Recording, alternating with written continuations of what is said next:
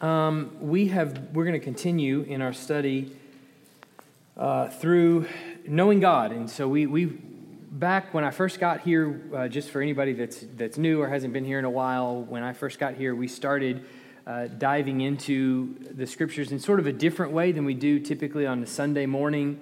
Um, through either the uh, preaching or through small group, we kind of tried to look at more of a systematic approach in knowing how we understand who God is. And so we started way back then, if you can remember all the way back then, with the Bible as the inerrant, uh, infallible Word of God. And, and, this is how God has revealed Himself to us um, in several ways, all of which were His, his, his direct Word. One was through the prophets of old, He put His his voice in their mouth. And he told them that I'm going to put my words in your mouth and you're going to go speak for me. We heard the word of God through the prophets. We've heard um, the word of God through uh, Jesus Christ who came in. We've heard the word of God uh, audibly in some cases in both the Old and New Testament. God actually literally speaks um, and we hear it that way. We, but we also now, what we have really is the Word of God uh, written down for us. These 66 books, they're inerrant, infallible, and they truly do, they truly are the words of God. And so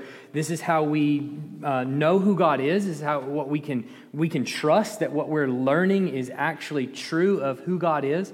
That doesn't mean we know it all. That doesn't mean we have it all figured out, but it does mean that He's actually revealed this to us. And the more we study, the more we'll grow in understanding of who God is. And then we went in to talk about God the Father and who He is, and the fact that He has some attributes that He shares with us. We call those communicable attributes, attributes that He has that He shares with us. He is all loving, and He has given to us the ability to love and shown us what love is, as an example. But then there are also some attributes of God that he keeps for himself, incommunicable attributes. Um, his eternality, his timelessness, his, his omnipresence, his omniscience, these kinds of things that he keeps for himself, and these are uniquely uh, God's. And I think that's really important to build that foundation so we know who this God that we worship is. And then we looked at the created world around us and the world that God has made and and what uh, he testifies to his making in the scriptures. And so we looked at Genesis 1 and 2, and we saw what, um, what God has done there in creation, and we talked a little bit about that for several weeks.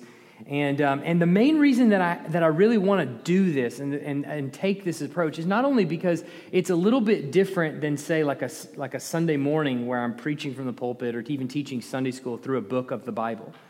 Uh, I wanted to do this approach because, on Wednesday night because it allows us to explore some things that normally we wouldn't get into, at least we wouldn't get into in any kind of depth.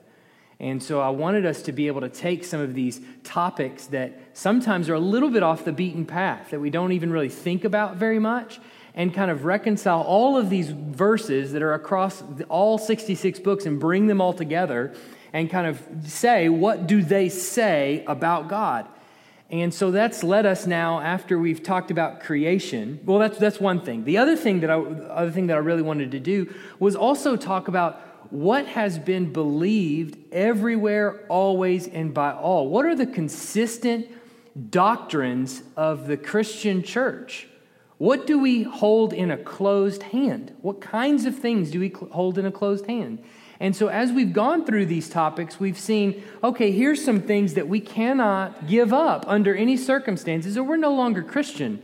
But then there are some other things over here that are really confusing and we don't fully understand that we can kind of hold in an open hand and we can say maybe this or maybe that. And so, through all of that, we talked about creation and a couple of different views of the way people read Genesis 1 and 2. And now we're into uh, God's created order, His created world. And so, we've stepped into the unseen realm. That's probably not the best way of saying that, but we have we're we're looking at the unseen realm. That's probably also not the best way to say it. But you know what I'm talking about. We're looking at what scripture has to say about all things unseen. Uh, so, we spent the last few weeks talking about things that you typically hear uh, angels, demons, Satan, some very just in general, these are things that pretty much everybody really, at least more or less, agrees on in terms of where demons came from, where angels came from, and all of these kinds of things, what purpose they serve, and that sort of stuff. This week, however, we're going to start kind of going down the rabbit hole just a little bit, okay? And you're going to have to follow me. Now, um, when it comes to angels, demons, the unseen realm, that's not a topic that we spend a lot of time talking about. But as we've already seen in the last few weeks, even, the Bible is not silent on this. It's not as though we don't talk about it because there's nothing in there. We don't talk about it because it's confusing in some cases. We don't, it's hard to wrap our mind around. So, with that in mind, what we're looking at in more of the unusual side, we've talked about the usual side, now we're looking at the unusual side. There's some things tonight and for the next couple of weeks that are probably going to be a little bit uh, foreign to you, maybe things that you haven't really heard before. We're probably going to go into some passages, maybe even passages in the Bible that you've never read before or never looked at in this way. And so just bear with me um, that what we're gonna what we're gonna talk about may seem a little bit strange for you, but but that's okay. As we go into it, we'll be able to ask questions. Hopefully, there will be enough time tonight. Um, if not, we will have time for for questions um, in in terms of the the material. So. What, what I think is helpful as we get started in sort, sort of the unusual is to kind of lay the groundwork for some passages that we'll cover in the next couple of weeks. And when we typically think of the unseen realm, we usually have a pretty flat view of the, the un, unseen realm. A, a, flat hierarchy is how we look at it. That first blank there. In the modern view, the unseen realm has a relatively flat hierarchy. And what I mean by that is we usually think about the triune Godhead. Okay, he's part of the unseen realm God the Father, God the Son, God the Holy Spirit. And then after that, uh, below him are some, uh, some angels. We just broadly categorize them angels. And we know we've talked about there's good and bad angels. And so we usually kind of say, okay, there's good and bad angels. And then there's some uh, kind of weird creatures in Ezekiel and Revelation that we see on occasion. There's the seraphim and cherubim in Isaiah and a couple other places. And then beyond that, we're like, we kind of lump them into the angelic category and then just go, that's, that's really it. That's all that I know about. And so we're going to step back, right? And so it, it, it, creates this really flat hierarchy where it's, it's God and then some angelic forces, and then that's it in the unseen realm. And then over here, we have the seen realm. We know what's in that. Well, we got humans, we got chimpanzees and gorillas, and we got all the way down to bugs and insects and all kinds of things in the seen realm. We're, we're, we're pretty comfortable with that because I can see it. Even some of the bugs, though, I'm not, we're not comfortable with, right? Um, but, but know, in the seen realm, we have this, we have this large, a lot of creatures and running everywhere and all kinds of things, right? Well, viewing the heavenly structure this way, in this sort of flat way, makes some passages really confusing um, or difficult to interpret. And some of those passages we're going to look at tonight, like Psalm 82, 1 and 6, uh, you probably have Psalm 81 there in your notes, and that should be Psalm 82. Uh, you, you should have the right verses on your verse list, but there I mentioned Psalm 80, and that should be Psalm 82, 1 and 6. Job 38, 7, we're going to read some of those tonight. And, and plenty of others where there just seems to be some other creatures there that, or, or some other beings there that we're not quite sure what to, to make out of. So um, it's probable then that the unseen realm, instead of being a flat hierarchy and our seen realm being a robust hierarchy with lots of things here, it's more probable that what the Bible is actually depicting of the unseen realm is a much larger structure uh, a structure where, where, um, where in the unseen realm, uh, it's, it's much broader much more diverse in its structure, its hierarchy, and bureaucracy. And so, what I mean by those terms, structure, hierarchy, and bureaucracy, bureaucracy gets a really bad rap nowadays, right? Um, and I'm not trying to say that there's a DMV in the spiritual world, okay? That's not what I mean by bureaucracy. It, has got a really bad connotation. Bureaucracy, just a, um, power and decision making. Um, we typically think of power and decision making with God alone, and I don't think that's what necessarily the Bible depicts. Now, we'll, we'll talk more about that and kind of explain a little bit more about that, but um, that there's a bureaucracy, that there's a, there's a decision making process, a council, if you will. Um, there is hierarchy, meaning that there is rank amongst creatures, that there is some kind of rank that's given to us in the scripture that's, that's kind of may not be detailed, but is, is evident that there is some sort of hierarchy. And then a structure, meaning that there are different uh, creatures that do different roles. We see in Ezekiel and Revelation these creatures that are there. Um, we don't really know what to make of. We've got cherubim and seraphim we talked about a few weeks ago that sort of guard the throne of God and sing praises, and we don't see them very often in Scripture. And then we have angels who do who who give messages and things like this. And so there's a there's a structure to it. Everybody has their purpose. Um, so as far as a, by way of introduction, does that make sense that there that there in the in the unseen realm there's probably a little bit more breadth and depth than we traditionally think of in that kind of flat structure. Questions on that? You think I can answer before we get going? Okay, just making sure that was. Um, so let's look at a couple of these passages. Um, now, chronologically, the first picture that we get of the unseen realm is the sons of God shouting for joy when God laid the foundations of the world in Job 38 4 to 7. Um, the sons of God. And so this is the, our first little introduction. Um, and I say chronologically, not that Job comes before Genesis, but that, um, that in, in this passage in Job, Job is, or God is really describing the creation event to Job. So this is the, the time period that God is talking about is right there in Genesis 1, maybe even just a hair before it, or like right as it's as it's happening in Genesis 1. So let's look at, at our passage list there. You have um, Job 38, 4 to 7. Will somebody read that out loud? Where were you when I laid the foundation of the earth? Tell me if you have understanding. Who determined its measurements? Surely you know. Or who stretched the line from it? On what was its basis sunk? Or who had laid its cornerstone? When the morning stars sang together and all the sons of God shouted for joy? All right, so here this, here's these, uh, these characters, these creatures, these beings, that as God is laying the foundations of the world, they're going, ha ha! Right? They're, they're there in sort of a chorus, uh, shouting for joy, you know, as each continent takes its shape or whatever, you know, as the foundations of the world are laid. And I, I think we might think of them, this, this next uh, little bullet point here, we might think of them as angels. A lot of times we probably do. They get explained as, as just angels.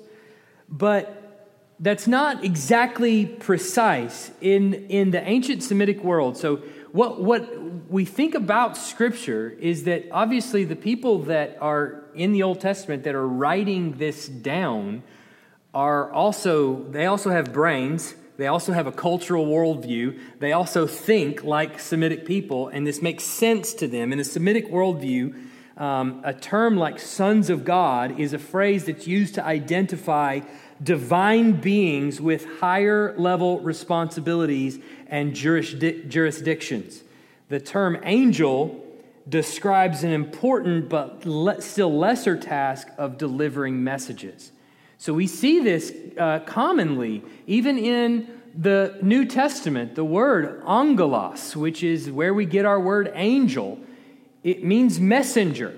So an angel we talked about is, is really his responsibility is to deliver messages to us, to ministering spirits in some way. But that's not how they're named in Job. They're not named as messengers, they're named as sons of God. And if it was by itself, and that was the only reference ever in the Old Testament to something like that, we would probably step away and go, eh, angels, probably, whatever, right? But what we see is that there's actually a little bit broader description. Keep looking at that passage in Job 38. It says that the sons of God there are referred to as morning stars. All right, they're referred to as morning stars. Now, it's, it's sort of a, uh, morning stars are sort of a metaphor. Do you know what morning stars are? Think about it. There's the morning, the sun is rising. The morning stars are stars that you can still see while the sun is coming up, right? So they're described as morning stars because typically that morning star kind of sig- signals a, a, new day is dawning, right? Well, these, they're described as morning stars because here, as creation itself, the world itself has this new day. Here, these morning stars are standing there in the chorus of heaven singing as God creates this kind of first day. So there's this kind of metaphorical representation for these sons of God as being uh, bright morning stars. Now, hopefully, over the last few weeks, as we've talked about, remember Satan? There's a passage about Lucifer falling. And we saw that in Isaiah 14, and we talked about there's some ambiguity there, but how is it described? How is he described? Or how is the king of Babylon described? As a morning star, right? Why is he described? Because he's a king. He's powerful. It's, it, this, is, this seems to be a different community than simply just angels. It's a, a, a sort of a powerful rank, I guess you would say, uh, than simply angels. Now, the layered structure of a kingdom in the ancient world was a familiar concept. In fact, so if you think about the term Pharaoh, it literally means a, a household. It's a, it's a household. It's a household of rulers. That's what a pharaoh is. And why is that? Because you would have this sort of uh, this hierarchy inside the kingdom. A high king, uh, that next blank there, a high king, elite administrators, which were mostly comprised of family, and then you would have low level personnel all inside this, this kingdom. It would sort of make up your kingdom. So you've got a high king, which would be like Pharaoh, and then you've got some elite administrators that are mostly comprised of family because, let's be honest, you can trust them, right? You think. And, uh, and then you would have some low level administrators, okay? So this is kind of the structure. So when we see the term sons of God in this kind of context, it doesn't just present to us, oh, angels. No, no, no. This is a family term that is used, that God uses of these individuals that are around him, a, a, a family term. This is part of his, if you will, household. Um, now, some Old Testament passages seem to describe the unseen realm in a similar fashion, uh, where this singular God uh, stands in the midst of plur- a plural gods. Okay? Now, this is where it gets weird, all right? So just pause for just a second a singular God standing in the midst of plural gods. The word for God in Hebrew is Elohim. Okay? Elohim. Now, what we see is that word Elohim applied to Yahweh, God above all, right? Yahweh, Elohim. But it doesn't, it doesn't just apply to Elohim, uh, to God. It also applies to other beings. All right, so let's look at Psalm 82, our passage there. Psalm 82, uh, sorry, sorry, Psalm 81, 1 and 6. Um, no, I, that's wrong. It should be 82. I've got 82 in here. Hang on. It's down midway on your page there. Psalm 82, 1 and 6. 1 through 6. Now, listen to how this psalm develops, okay? God has taken his place in the divine council. In the midst of the gods, he holds judgment. How long will you judge unjustly and show partiality to the wicked? Selah. Give justice to the weak and the fatherless. Maintain the right of the afflicted and destitute. Rescue the weak and needy. Deliver them from the hand of the wicked. They have neither knowledge nor understanding. They walk about in darkness. All the foundations of the earth are shaken. Now, listen to this. I said, you are God's sons of the Most High, all of you. This psalm is not talking to earthly creatures, it's not talking about earthly creatures. Some people will say that this, uh, that this, what's commonly referred to as the divine council, that next point there, divine council, sometimes it's called the divine assembly Um, they're not humans or Jews, like some people would claim. And the reason that we know that is because we get more references to them in Psalm 89. Uh, Psalm 89, 5 to 7. Jump back up on the passage list there. 89, 5 to 7. Somebody read that out loud. Let the heavens praise your wonders, O Lord, your faithfulness in the assembly of the holy ones. For who in the skies can be compared to the Lord? Who among the heavenly beings is like the Lord? A God greatly to be feared in the council of the holy ones, and awesome above all who are around him. So, where is this council? Where are these gods? Where's the location of these? In the skies, the Heavenlies, right? This is not an earthly council that's being talked about here in the text. What's being talked about here is Yahweh Elohim, God, the one we come here to worship, right, on a, on a, on a Sunday, the one we're here to learn more about. There's Yahweh Elohim, and then there's other Elohim in his midst that form a divine council. Now, the reason that that's sort of weird is because lots of alarm bells start going off, right? Surely. Surely we've got some alarm bells going off, going, wait a second. That sounds a lot like polytheism. does, doesn't it?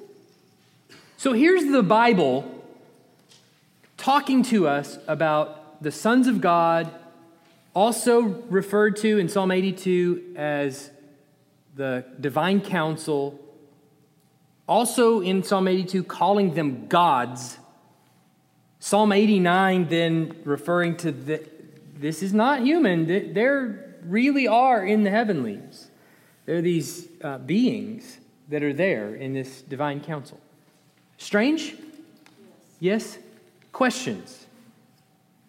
No how Would you fill in that last thing for me again? on the on the page just before it. The sons, before you get to polytheism, The sons of God sometimes are referred to as the divine council, the divine assembly, and they are not humans or Jews, as some would claim. Some would say, "Hey, these sons of God, these are Jews that uh, you know they were sons of God, right? We're children of God. They were given the so the, these sons of God are." Are Jewish, right? Or they're human in some capacity. But then we go to Psalm 89, and, and that seems to rule it out out of hand. The- the- There's not, that's not what he's talking about, it seems like. It seems like this term refers to some sort of a heavenly council. Um, in fact, so when it comes to, uh, there, there should be, I think, know, some alarm bells going off. Jeff Bell, go ahead. Are the sons of God in this passage the same as the ones in Genesis 6 we talked about last week? We're going to get there probably next week. um, but that's, that's exactly what I'm talking about. So if we, if we look at Psalm 82, Psalm 89, and we say, okay, look, these sons of God are, are simply Jews, when we get to Genesis 6, it makes that really confusing. The sons of God came into the daughters of men, and they bore to them giants and men of renown. And where, what, wait, what, what does that even mean? I don't know how to think about that. But that doesn't seem like what is depicted in Scripture as sons of God. That doesn't seem to be the way it is. In fact, the beginning passages of Job, you've read the beginning passages of Job, surely. And surely that's kind of made you go, huh? Oh, he's a council, and then Satan's there? And then God says, Have you considered my servant, servant Job? I mean, surely that's made more than one person go, What in the world is going on there? Okay? But it seems like what the Bible is actually telling us is that, again, this unseen realm has a lot more breadth to it than what we would initially be inclined to think. That it doesn't seem like it's just, well, it's just, a, just angels on this side and demons on that side, and then there's God, and He's above all. It seems like, no, there's a little bit of a hierarchy and a structure there than, that, more so than we first uh, thought, right? And it seems that Scripture is actually bearing this out and telling us that.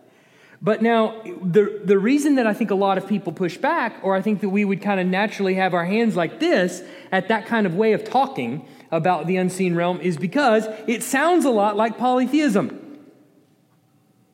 The problem is, it, well, it's not.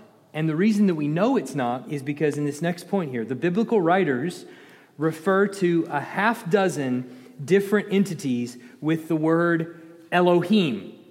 So there's a number of references to Elohim that don't specifically apply to Yahweh. First, we need to understand that that that word Elohim seems to have a much broader definition than simply the creator of the universe who's all powerful and rules over all.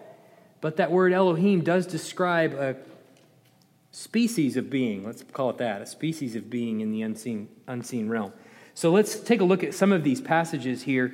Um, oh, and then it said uh, this last little bit on the note here by any religious accounting, the attributes of those entities are not equal.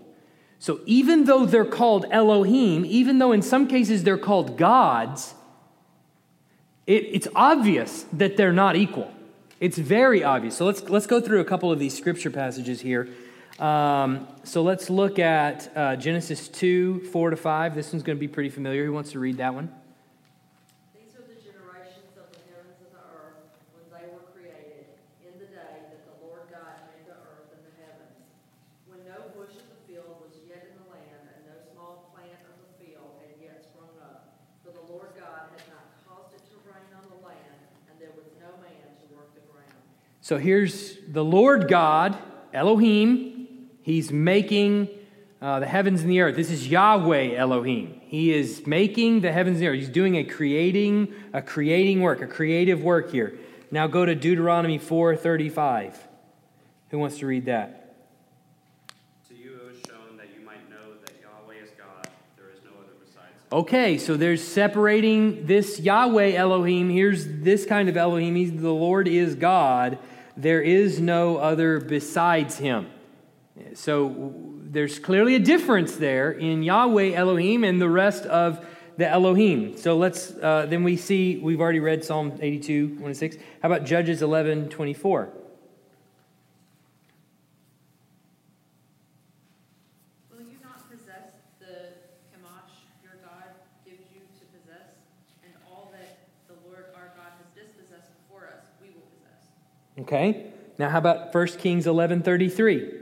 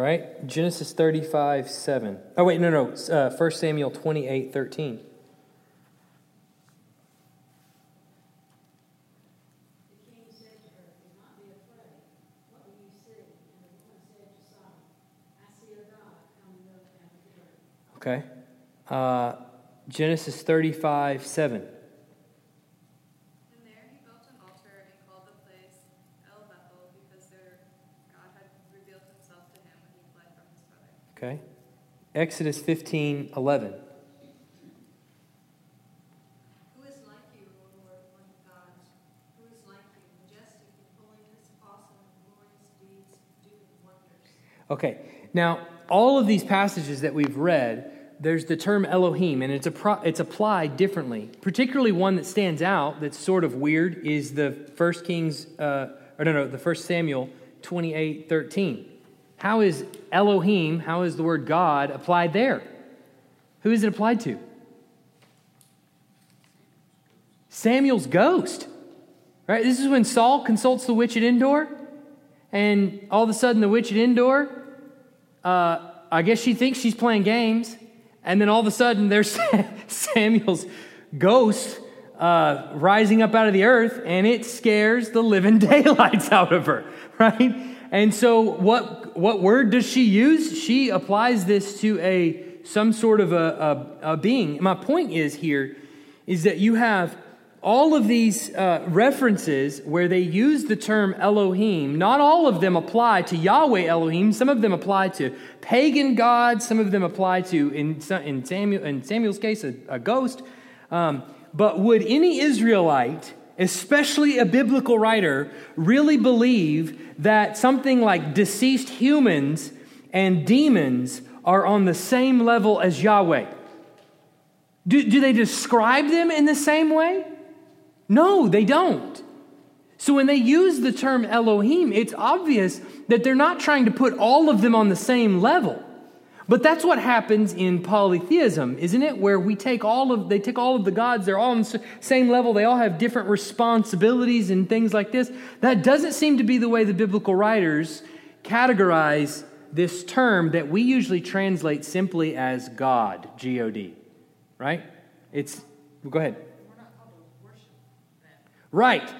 But the rabbit hole goes even deeper. so, yes, you're absolutely right, though, right? Um, yeah, so there's no warrant for concluding that uh, the plural Elohim that God that that uh, that that produces a pantheon of interchangeable deities.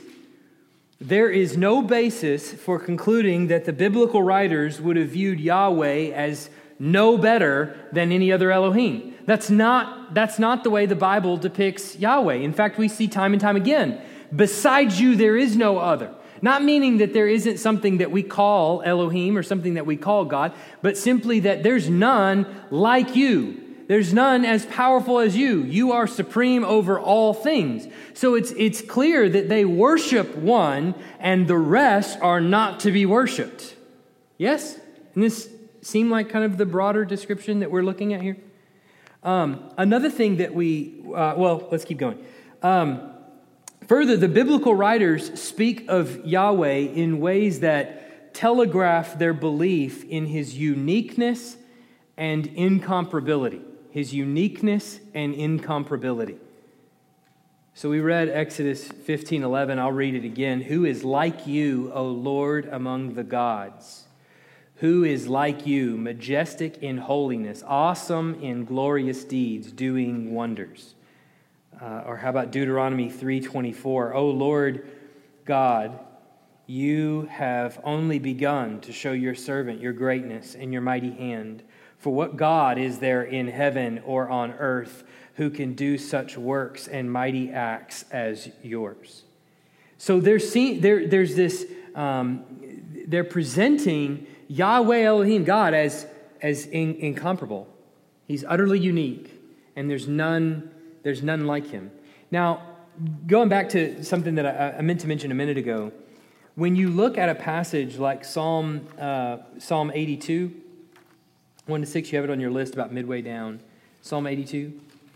Um, there's something interesting about the word Elohim that I think we need to kind of keep in our brains. When you, in, in English, we would say uh, to make a word plural, we add an S, sometimes in uh, IES, you know, to make something plural. In Hebrew, you add an IM, im, okay? So when you see the word Elohim, it, see, it looks on the surface to be plural by nature. Okay? But the way you know whether it's singular or plural is by the words around it. In Hebrew, you have the plural word Elohim, where it looks plural. And then to know whether that's talking about many gods or one God, you look at the words around it because they will either be plural or singular. So when in 82 1, when he says God has taken his place in the divine council, it's Elohim, the, the words around it are all singular. So we know that the author is talking about a singular God, one God, one Elohim has taken his place in the divine council.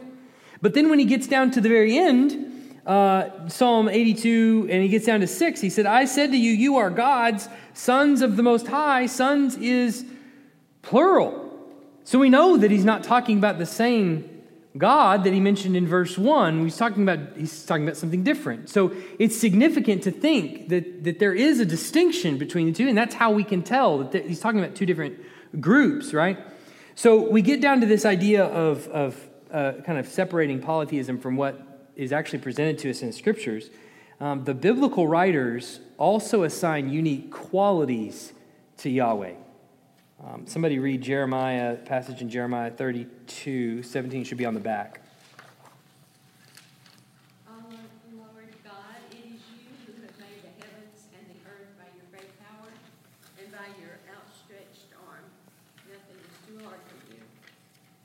How about Psalm 72, 18? Our God is in the heavens. He does all that he pleases. For the Lord is a great God and a king above all gods.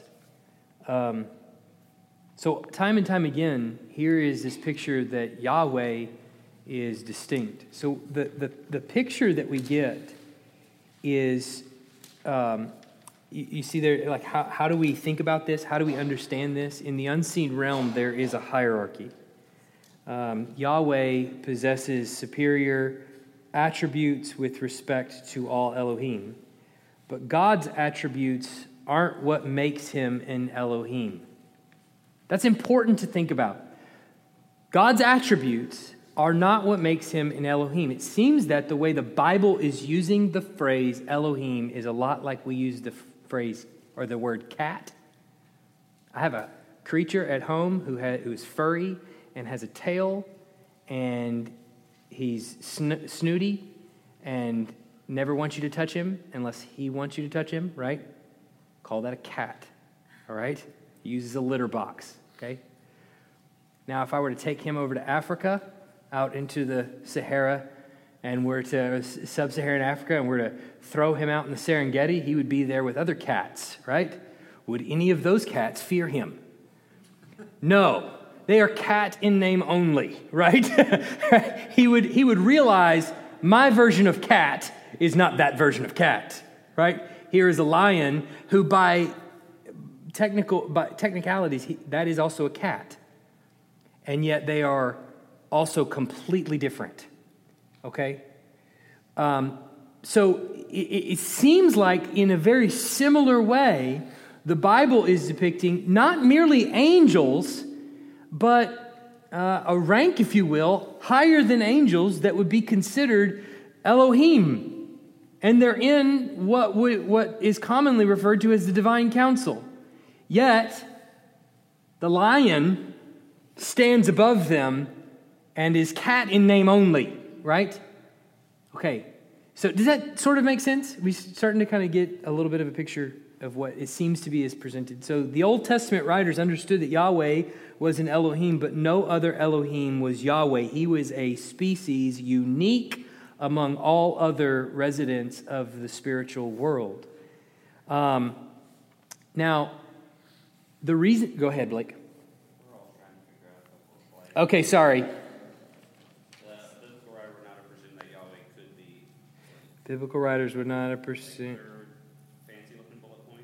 Oh, that Yahweh could be defeated on any given day by another Elohim, or that another Elohim has the same set of attributes. Sorry, I probably skipped that one. Yeah. Defeated on a given day, or had the same set of attributes. So, this is what separates this idea that's presented to us in Scripture from being polytheism. That's not what is being, we're not called to worship these, like, like Christina pointed out a minute ago. We're, we're, and in fact, we're told not to, right? Specifically, not to. We're told Yahweh is the only one worthy of worship. That's the only one we should ever turn our praise and attention to. Further, when it comes to the creative work, when it comes to actually creating humanity or the world or anything in it, who is depicted as doing that? It's Yahweh Elohim. These other uh, creatures, these other beings, are shouting for joy as he does this, as he lays the foundation of the earth. But they seem to be there. And it, it, there's enough in Scripture, and we'll, we'll dive into even in the next couple weeks, there's enough in Scripture to also separate them from mere angels, from just a mere messenger that it seems to be another class altogether. Um, okay, so, uh, he, but here's where I think this helps us as we think about, yes, Justin, go ahead.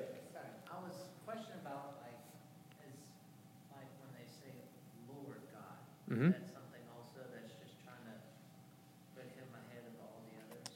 I mean, that- yeah, it, it, it, depends. In your in your text, typically in most translations, you'll see the capital L and then the capitalized but smaller O, R, and D.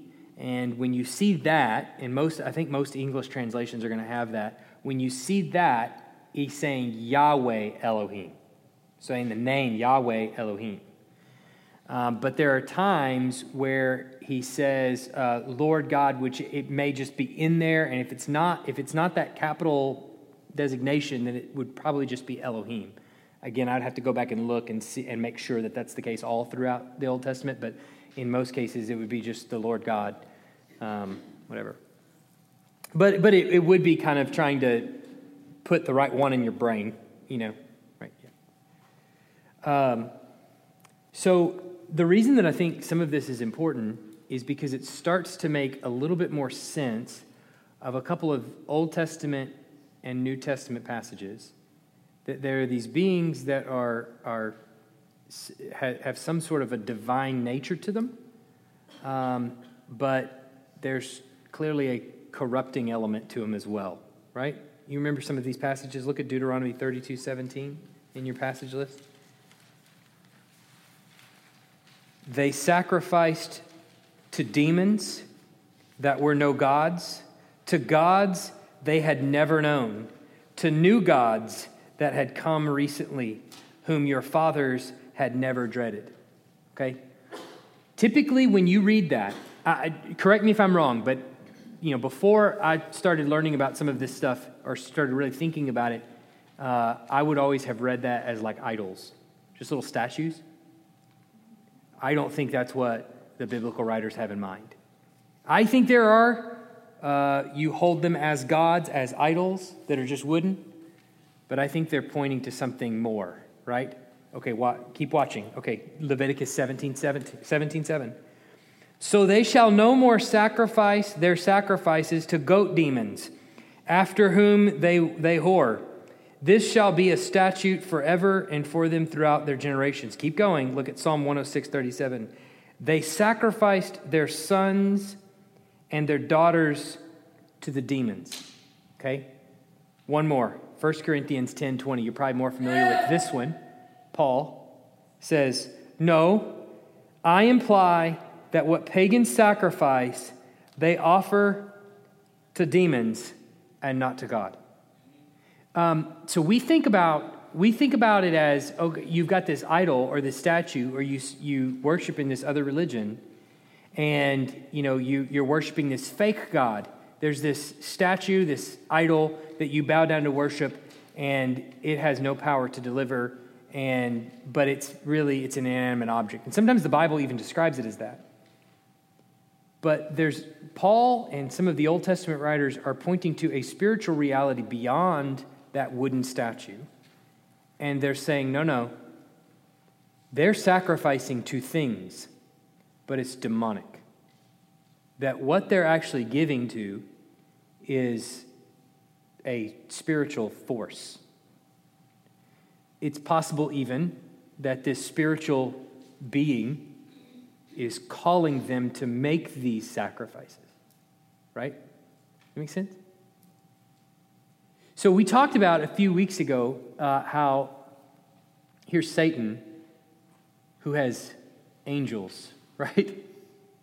In Revelation, it says Satan and his angels fought against whom? Michael and his angels. There's a hierarchy already built there. Like you're, you're, you're watching it. Satan in command of these angels and uh, and Michael in command of his angels. Seems like the hierarchy is already set up there for us. They're fighting against one another, and Satan falls. Uh, it, it seems like also what the Bible is kind of leading us to the conclusion is that these statues, some of these angels that are clearly antagonistic against the brethren and clearly antagonistic against God's mission, missional agenda, uh, are greatly influencing humanity in some capacity and calling for worship. Does that make sense? The, the rabbit hole goes a lot deeper, and we'll keep going, but I, I kind of wanted to stop there because for questions, Yes, Blake. Oh, sorry. Uh, uh, the Old Testament and New Testament both point to the worship of foreign gods as being more than mere idols. More than mere idols. Did you have the one before that? Uh, I'm sorry. In the unseen realm, there is a hi- there is hierarchy. Thank you. Yeah. Um, go ahead, Jeff. I'm sorry. I'm, I'm trying not to, but th- there's so much going on in my mind right now, and I'm trying to I'm trying to distill this best I can. It's, it's difficult, so sorry. So right before you said that, I was about to ask that when some of these verses that we read, like in Psalm 97, 9, you are exalted far above all gods, could that be like referencing like these inanimate idols Uh, yeah. that, that other people treat as real, but ours is superior above those? Yeah, I, I, th- I think it, it, it, it's probably speaking more to you're above all things called Elohim. All things called Elohim. Um, yeah. So in a similar sense, um, the other page when it's talking about like Chemosh and Milcom, are those in a sense real? I, I do believe so, yeah. I, I- think in, I think there are some cases where a person has a, has a lucky rabbit's foot they bow down to, and, you know, it's probably just a lucky rabbit's foot and they're being dumb. But I think in, in, in most cases, that the, some of these gods that have been presented in the Old Testament are actually calling for worship. There's actually a spiritual reality behind it uh, of a God that's actually calling for worship. All uh, Asherah, several of these um, pagan deities. I have no doubt in my mind. There's no doubt in my mind that um, what what um, uh, Islam bows down to is a is a spiritual force of darkness.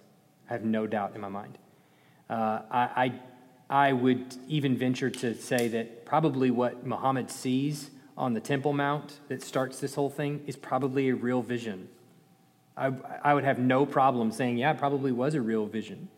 And some of these followers are probably really influenced.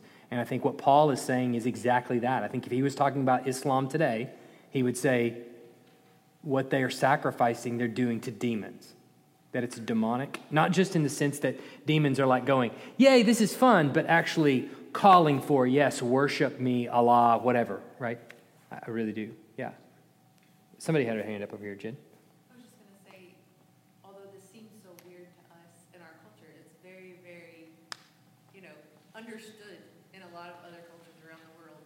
And um, in my time in Thailand, they definitely, these people had no problem saying they're interacting Yeah. with real spiritual beings, Mhm. seeing them, them talking to them, them Yeah. telling them stuff. They're terrified of them. Yeah. And they're, that's why they're burning incense to them. Yes. Because these are real things Yes. interacting with them. Yes. And it's good to know that when we're there, that like the Holy Spirit, Yes. you know, supersedes and Yes. has power greater than theirs. Yes, that's exactly right. Yeah, yeah it's. Um, I, I- I think it's just a little, maybe just a, a tad more complex than we probably initially give it credit for. But yeah, it, it definitely is. I, I, they, there is a, It doesn't like so if a if a if a Hindu or some some person of another religion that's worshiping these gods were to tell me, uh, I know I prayed to Vishnu or whatever and I was healed wouldn't faze me a bit, wouldn't surprise me at all. That there's powers that are given to them. Now, here's the here's the other here's the the anomaly of it all though, is uh, you've heard the phrase uh, he's the devil, but he's God's devil, meaning that he still answers to the Lord, he still answers to God. Um, the fact that Satan still has to ask permission tells you everything about who's in control, right? So it's not just that they have this uh, un- unbridled uh, power that they can just unleash, but that they're, they're, they still ultimately answer to Yahweh, who is over all things? And so this is not a statement of saying, like, hey, here's these, these beings, and they're, see, they're called God, so they're, it's this, no, no, no, no, no. The, the, the term God is just a little bit broader, I think, in the Old Testament, and how we, def, how we define that term is, is kind of key. And so it helps us to understand a little bit more of the unseen realm. That's all, that's all really I'm saying. But, uh, this is just trying to lay just barely a foundation for us to jump into some of these passages next week. Any other questions? Timothy? You have any comments on what Jesus said in John ten? The Jews were going to stone him. He said, which of these good works are you stoning? He said, we're not stoning for that. You being a man, are claiming to be God, so we're stoning, we're stoning for blasphemy. And he said, uh, what about your law? It's written in the law, I said you were gods. If you call me God, and the scripture cannot be broken, what are you doing um, to the one who God has consecrated and sent into the world and calls him the Son of God. So, Yeah. I don't know, I just thought that seems to imply he's talking about humans. In one sense, there is this council in another sense. So Yeah. powerful people can Yeah. act like God because they have the power nobody else does. Yeah. Yeah. Yeah. Yeah. It's possible just using a, a, a phrase like that. Yeah. But I, um, I, I, I definitely think though when we're talk, when we're looking at the Old Testament, you can't make sense of uh, Psalm 82 and Psalm 89, reconciling those two together and make those humans. It doesn't seem like that can be the case at all. Um, now, whether it's, it's, it's whether that's true in the passage of Jesus with the Pharisees, I'm, I'm not sure, but um, I would say uh, right now that that's not what it's talking about in Psalm in, in the Psalms.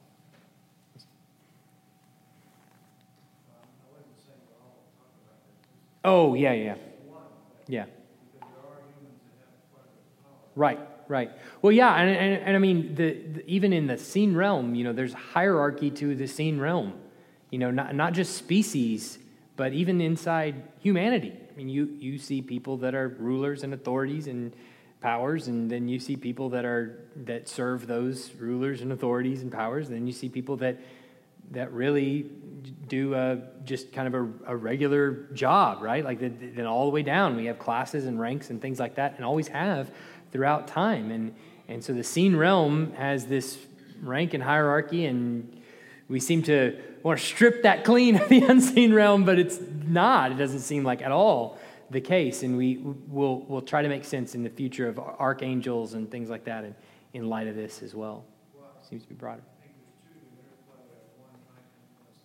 Yeah. Right. Yeah, that's right. Yeah.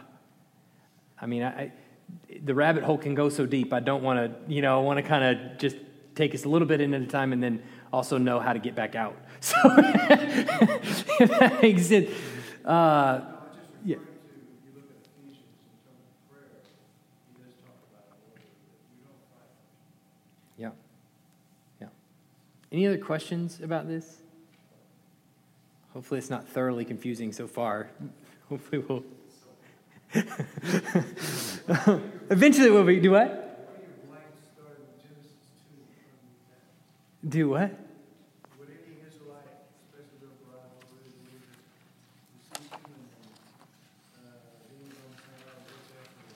I can't hear him. I can't hear what he said.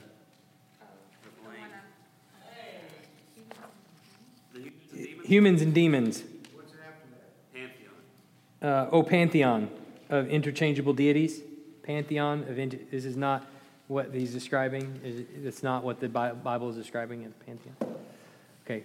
So the, the, the point, though, I think is, is as we as we talk about this, is that what's well established in Scripture is that um, Yahweh is above all. There's no question about that, and I think the, the Bible testifies to that over and over again. We can rest in that, even if the rest of it gets a little bit more confusing. But I'm hoping that that will actually help. As confusing as it may seem right now, I'm hoping that that will actually help as we dive into some of these other passages that can that have traditionally been very, very confusing and not knowing what to do with, and try to make sense of some of those as we get into it in the next few weeks. So, all right, let's pray and we'll get out of here. Heavenly Father, I'm grateful for the hard stuff, and even though we wouldn't want to spend the rest of our time there, I'm glad that we can at least talk about it and um, and maybe ask questions about it, or maybe even think just deeper, think in ways that we haven't thought before, um, read passages that maybe we were unfamiliar to us, and um, maybe see things in a, in a light that we haven't seen before. So I pray that you would help us to make sense of all of this. And Lord, we only want to take what is in your word and, and try to make sense of it as best we can. And we want to take it serious, but we need help. We need wisdom. And so, if any of the things that, that I've said have been in error, just please let them fall away and, and forget about them at all, at all costs. But I, pray that as we meditate on these things, that it would instill in us a greater confidence that you are on your throne and that we can trust you and that we don't have to fear anything else, um, that we can walk into things, um, though with respect, also confidently, knowing that. Uh, that Christ has died for us and we are redeemed and we're part of uh, your family. And so we're grateful for that. Lord, we thank you for all of these things that you do in us, through us, to us, and in spite of us. In Jesus' name, amen.